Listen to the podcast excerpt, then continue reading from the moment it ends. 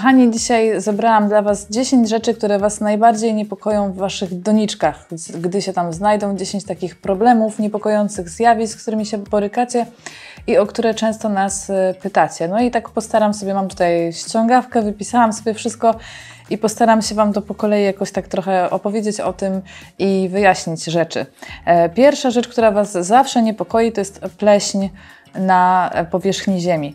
E, I teraz tak, pleśń może wiązać się z tym, że zanadto podlewacie rośliny. Po prostu ziemia jest taka zbyt wilgotna, zbyt zbita, ta woda tam za długo stoi, kiśnie, no i to powoduje właśnie powstawanie wykwitu pleśni na wierzchu. Czasem jest też tak, że pleśń pojawia się, gdy zmieniają się pory roku, czyli nagle po zimie robi się ciepło e, i jest, no, no, właśnie, bardziej ciepło, więcej słońca i nagle taki kożuch pleśni się pojawia. Albo odwrotnie, też czasem się tak zdarza, że po lecie, po takich ciepłych dniach słonecznych nagle robi się tak chłodno i mało światła. I trzeci przypadek e, może się też tak zdarzyć, że po prostu ziemia, e, którą kupujecie, ona jest siłą rzeczy, ponieważ te, te wory z ziemią są naprawdę ogromne. One są często przechowywane na dworze. E, no i też ta zmiana temperatur, to, że jest gdzieś tam mróz, upał, potem to jedzie w transporcie, potem do waszego domu, to też te wszystkie takie wahnięcia powodują, że zasadzacie roślinę w świeżą, fajną ziemię i nagle po paru dniach ten, ta pleść tam się pojawia. E, więc takie mogą być przyczyny.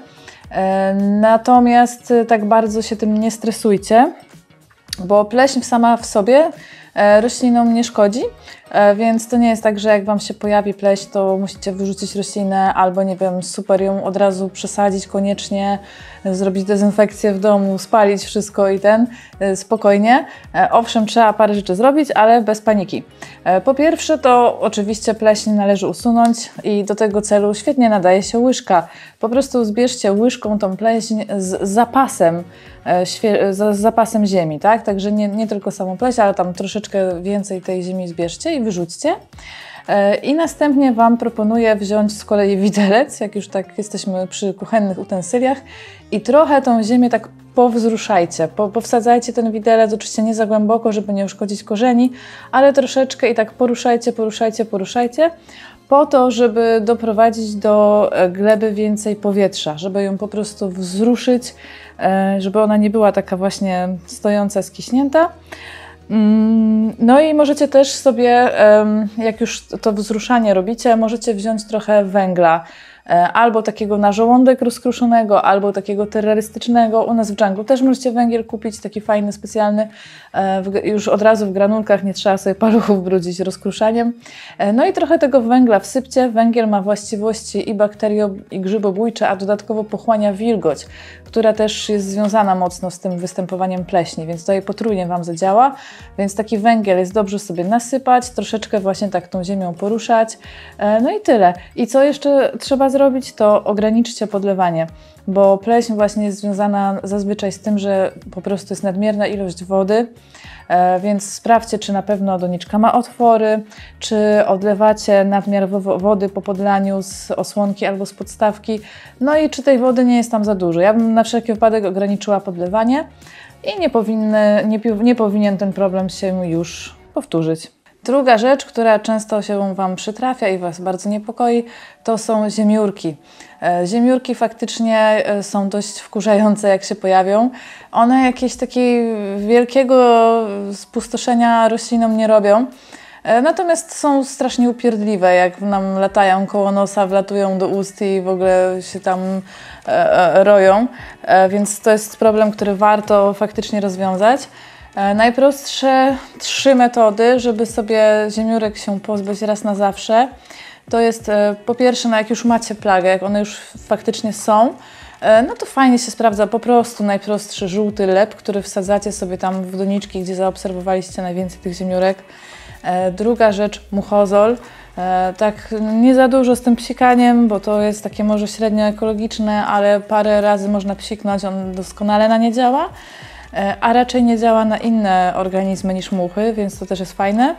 No i przede wszystkim najważniejsza, trzecia rzecz, naprawdę najważniejsza, musicie ograniczyć podlewanie.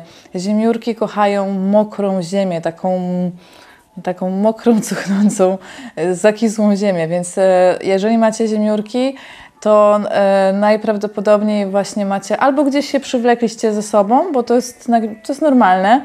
One mogą, słuchajcie, przyjść do Was z podłożem, dlatego najczęściej siedzą w, w korze sosnowej, więc wszystkie podłoża, które kupujecie, które mają domieszkę kory sosnowej, typu podłoże do filodendronów, do monster, czy samą korę, e, dobrze jest wyprażyć w piekarniku przed użyciem. E, mogą też czasami w zwykłej ziemi przyjść, E, mogą po prostu wlecieć z dworu, więc e, no to, to nie jest też tak, nie, nie traktujcie tak tego, że o, od tej i od tej osoby, czy z tego i z tego miejsca kupiłem z ziemiórkami coś tam, no to jest normalne. E, one tak równie dobrze właśnie, no po pierwsze mogą siedzieć w ziemi, zarówno ich jaja, jak i jakieś tam larwy, jak i po prostu wlecieć z dworu. Więc się tym nie przejmujcie, to się zdarza, e, ale też właśnie bardzo zadbajcie o to podlewanie. Jeżeli e, ja miałam kiedyś ziemiórki i faktycznie odkąd zaczęłam rośliny podlewać mniej, takie trzymam naprawdę na suchara, nie widzę w ogóle ziemiórek nie widzę. Tutaj po prostu, w, mimo że mam jakby wilgotność w powietrzu dość dużą, e, to ziemię trzymam na sucho i naprawdę nie mam ziemiórek. Także to jest do zrobienia spokojnie, tylko musicie zdecydowanie przede wszystkim ograniczyć podlewanie. Kolejna rzecz to jest e, taka zbita ziemia, która się zbryla, która jest takim właśnie jednym kamieniem, który odchodzi od ścianek doniczki. No tutaj tym wynikiem może być to, że to jest po prostu taka niezbyt dobra ziemia, która jeszcze nie jest rozróżniona ani perlitem, ani vermikulitem, ani piaskiem. No i ona ma taką tendencję do zbrylania się po jakimś czasie. Robi się z niej właśnie taka nieprzyjemna skała, która odchodzi od doniczki i potem jak podlewacie, to zazwyczaj potrafi być tak, że woda po prostu przeleci przez to i w ogóle się rośliny nie napiją. Możecie tutaj próbować też wzruszania widelcem, też żeby tą ziemię tak trochę właśnie rozbić, żeby ona nie była taką jedną bryłą, tylko żeby się, no żeby była po prostu tak jak ziemia nam się kojarzy. E, no albo jest to znak, żeby po prostu przesadzić roślinę i zafundować jej trochę lepsze podłoże.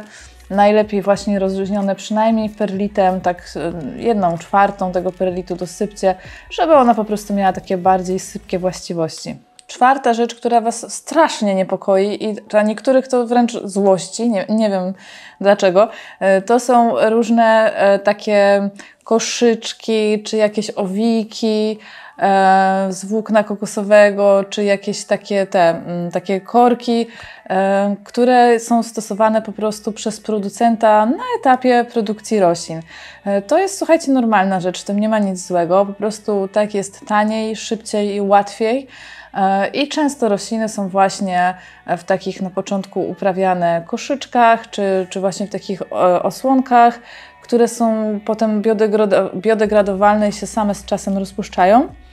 E, I po prostu, jak już rośliny podrosną, no to producent przerzuca w, razem w, z tym po prostu do doniczki i to trafia do Was. I teraz tak, możecie to zostawić to zazwyczaj w niczym roślinie nie przeszkadza, bo część z tych materiałów, znakomita część się po prostu z czasem rozłoży, a część, tak jak plastikowe koszyczki, po prostu roślina sobie pomiędzy w szczelinach tego koszyczka puści korzenie i też jest ok. E, więc nie trzeba z tym koniecznie nic robić, ale można. Jeżeli Was to denerwuje, przeszkadza Wam, nie chcecie, to można jak najbardziej to sobie usunąć, e, rozerwać delikatnie. Takie koszyczki, no to trzeba rozciąć, bo one są tworzywowe. E, I możecie to usunąć. Tak i tak będzie dobrze. W każdym razie się tym proszę nie stresujcie, bo, bo to jest normalne. Rzecz numer 5 w kontekście doniczek, sam materiał, z którego jest doniczka. Też często o, to nas pytacie, czy plastikowa, czy z terakoty. E, słuchajcie, tak i tak będzie dobrze. Pamiętajcie tylko, że one mają różne właściwości, że doniczki plastikowe utrzymują dłużej wilgoć. Po prostu ziemia tak szybko nie przesycha, natomiast terakota, taka nieszkliwiona, jest bardzo porowata i ona po prostu wyciąga wilgoć z ziemi yy, i odparowuje. I dlatego rośliny w doniczkach z terakoty zdecydowanie szybciej przesychają.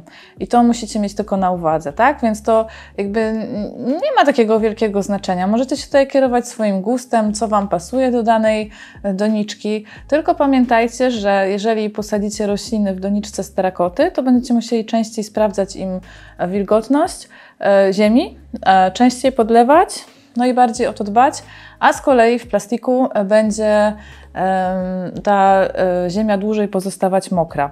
Więc jakby logiczne wydaje się i dlatego często tak się widzi, że na przykład kaktusy, sukulenty e, czy choje, które nie lubią długiego utrzymywania się wody w obrębie korzeni, które lubią szybko wysychać i mieć sucho, sadzi się w terakocie. A rośliny typu maranty, kalatee, paprocie, które tej wilgoci lubią mieć dużo i stale, sadzi się w plastikach. I to jest zasada jak najbardziej logiczna i trafna i ma sens.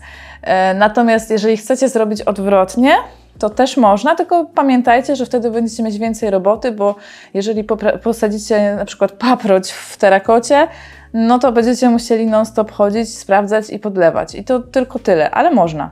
Następna rzecz, która faktycznie jest niepokojąca, to nieprzyjemny zapach e, unoszący się z ziemi. Że ziemia po prostu śmierdzi, jest taka skisła, niemiła, nie, nieprzyjemna właśnie w zapachu.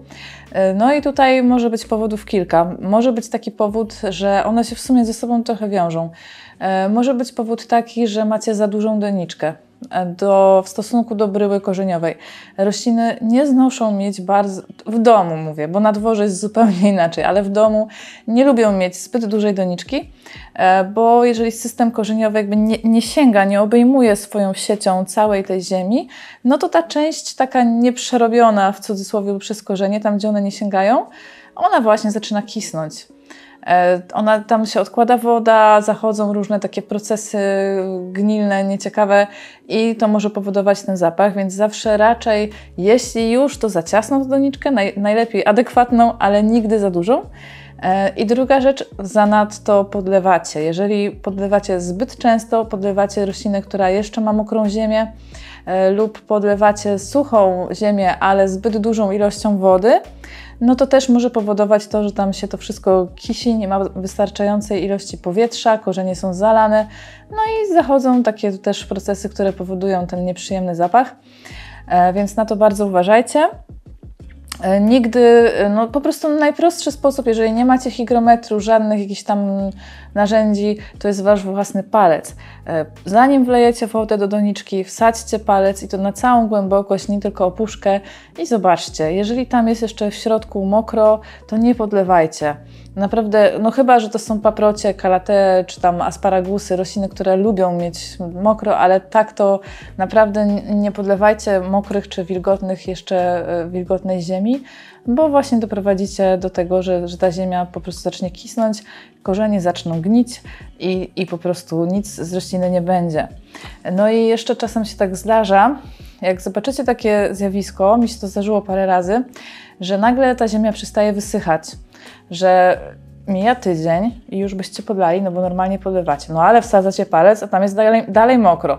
Myślicie sobie, no dobra, ostatnio podlałem trochę za dużo, poczekam, ale mija drugi tydzień, a tam jest dalej mokro.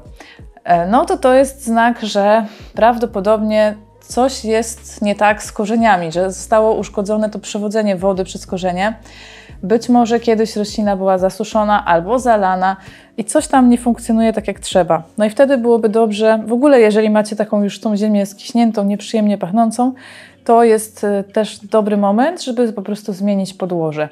E, jak coś takiego się dzieje, to lepiej jest posadzić roślinę w świeżą ziemię, niekoniecznie do większej doniczki, bo jeżeli ten system korzeniowy nie jest jeszcze przerośnięty, to posadźcie nawet w tą samą doniczkę, ale właśnie w świeże podłoże. To jest, to jest dobry moment przy takim, w takim przypadku. No i kolejna rzecz to drenaż, czyli keramzyt albo pokruszone skorupy gliniane, różne rzeczy, tam, czy jakieś kamyki. E, większość starych podręczników poda Wam zawsze, że zawsze drenaż e, i oczywiście można go robić, nie jest to żaden błąd. Mnóstwo ludzi drenaż stosuje z powodzeniem jest ok. Ja, e, bo też mnie nieraz o to pytacie, ja nie używam drenażu. Nie stosuję nigdy keramzytu, nawet przy takich roślinach bardziej sucholubnych. Nie stosuję nic na dno. E, po prostu od samego dnia, dna sadzę odpowiednie dobrane do rośliny podłoże e, i w niczym mi ten drenaż nie jest potrzebny, tak naprawdę. Odkryłam to z czasem, bo na początku też oczywiście używałam. Tłukłam stare talerze, stare doniczki, wysypywałam keramzyt a teraz y, po prostu sadzę w samą ziemię, więc tak i tak można. To jest y, w, w obu przypadkach jest ok. E, więc no, sami podejmijcie tą decyzję. Mm, tak czy siak będzie dobrze, a w każdym razie na pewno nie jest to konieczne. E, dużo ważniejsze są e, odpływy w osłonce, w doniczce czy w osłonce. No i w ten sposób właśnie doszliśmy do punktu numer 8, czyli otwory. Często pytacie, czy muszą być te otwory. Powiem Wam tak, ja mam chyba dwie rośliny, które rosną w, po prostu w osłonce, bez otworów w dnie um, i żyją. I da się, ale trzeba już mieć trochę wprawy e, i trzeba masakrycznie uważać, żeby nie przelać tych roślin. I też na pewno nie jest to dobre, bo pamiętajcie, że otwory w dnie służą nam do dwóch rzeczy. Po pierwsze, jeżeli zanadto podlejemy roślinę, to nadmiar wody przez te otwory wypłynie. I jak on sobie wypłynie, no bo te otwory są, no to możecie go odlać. I nie ma żadnego problemu, że Wam się za dużo chrusnęło, bo wylejecie to z podstawki czy tam z osłonki i jest ok. Natomiast jeżeli Wam się za dużo chluśnie, a tych otworów nie ma, no to ta woda tam sobie stoi po prostu na dnie, stoi i stoi i stoi i te korzenie są mokre i mokre i ta ziemia gnije i gnije. Więc to jest bardzo niedobre, bardzo niekorzystne. Poza tym pomyślcie też tak, że e, te otwory w dnie to jest takie dodatkowe miejsce, gdzie mm, powietrze wpływa do ziemi, a powietrze musi być w ziemi. Też, żeby nie dochodziło do, do tam namnażania się bakterii beztlenowych i do gnicia. E, I teraz, jeśli tych otworów nie ma, no to tej wentylacji od dołu też nie ma. Więc e, bardzo Wam serdecznie nie polecam uprawy w Mm, w osłonkach, czyli właśnie w, pojemnikach, gdzie nie ma dziurek po prostu w dnie. E, nie powiem, że się nie da, bo się da, jak się bardzo człowiek postara, ale na pewno nie jest to korzystne i bardzo Was zachęcam, żeby jednak te otwory zawsze były. Numer 9 to sama wielkość doniczki. To już poniekąd dzisiaj o tym mówiłam, e, ale zawsze dbajcie o to, by e, rozmiar doniczki był dobrany do wielkości bryły korzeniowej. E, I wcale się nie sugerujcie nawet tym, w, w jakiej doniczce kupujecie roślinę, bo ja wiele razy wyciągałam roślinę, E, obierałam jej tam system korzeniowy przy przysadzaniu trochę i się okazywało, że w moim odczuciu ta doniczka jest o wiele za duża i sadziłam roślinę w o wiele mniejszej doniczce. E, czasem jest tak też, że ogrodnik sadzi do przysadniej dużej doniczki, bo wtedy sprzedaje roślinę trochę drożej, no bo więcej warta jest tam na rynku roślinnym e, roślina w 17 niż roślina w 13. Natomiast to nie znaczy, że, tak, że to jest dla rośliny najbardziej optymalne, więc zawsze bierzcie na to lekką poprawkę e, i po prostu no patrzcie, żeby ta doniczka była powiedzmy centymetr, dwa e, większa niż e, rozmiar bryły korzeniowej. Na pewno jest bardzo źle taką bryłkę korzeniową wielkości pięści posadzić w takiej donicy bo po prostu, tak jak już Wam mówiłam, ta ziemia będzie przez korzenie nieprzerobiona i będzie Wam kisnąć. Także na, to jest bardzo ważne, żeby wielkość doniczki była dobrana do rozmiaru korzeni. No i numerek 10 to zbita, przerośnięta bryła korzeniowa. No to jest już, słuchajcie, sygnał dla Was, że trzeba roślinę przesadzić, że już po prostu na tyle ten system korzeniowy się rozrósł, że potrzebuje większego pojemnika. E, I tutaj macie często problem z tym, e, bo czasami się zdarzy tak, że no człowiekowi się zapomni, a jeden sezon, drugi, e, albo odziedziczycie po kimś roślinę i widzicie, że ona nie była przesadzana 30 lat na przykład, może trochę przesadzam, ale no, bywa i tak. No i po prostu macie problem, żeby te wielkie, zbite korzenie w ogóle wyjąć taką roślinę z doniczki. W przypadku doniczek plastikowych bardzo pomaga, jak weźmiecie i tak roślinę po, nie roślinę oczywiście, tylko doniczkę tak powałkujecie w palcach, wtedy ta ziemia tam się o, o, nie zrobi taka zbita, tylko zacznie właśnie odchodzić od doniczki i potem łatwiej ją wyjąć. Można też próbować nożem obkroić, tak jak tort przy wyjmowaniu z foremki. E, no ale jeżeli macie e, roślinę w jakiejś doniczce terakotowej i ona naprawdę bardzo przerosła, nie da się już nożem odkroić i tak prawie ta doniczka eksploduje, no to może się okazać niestety konieczne, żeby wziąć młotek i po prostu tą doniczkę rozbić. No, czasami zdarza się i tak, słuchajcie, ale no to już w takich przypadkach naprawdę, e, naprawdę hardkorowych. No i to chyba tyle, e, tyle rzeczy gdzieś tam zebrałam z Waszych wiadomości, z Waszych pytań. E, jeżeli macie jeszcze jakieś pytania, bo o czymś zapomniałam, czegoś nie poruszyłam, a coś Wam spędza sens powiek, to napiszcie w komentarzach, to Wam się postaram odpisać jak najszybciej, odpowiedzieć. No i to chyba tyle. Cieszcie się majem, słońcem, roślinnością. To chyba jest mój ulubiony miesiąc w roku, bo ta roślinność jest taka świeża, taka nowa. Wszystkie liście są takie ładne, idealne, bez żadnych jeszcze, mówię o tych e, na zewnątrz, o drzewach, e, jeszcze bez żadnych śladów szkodników, chorób.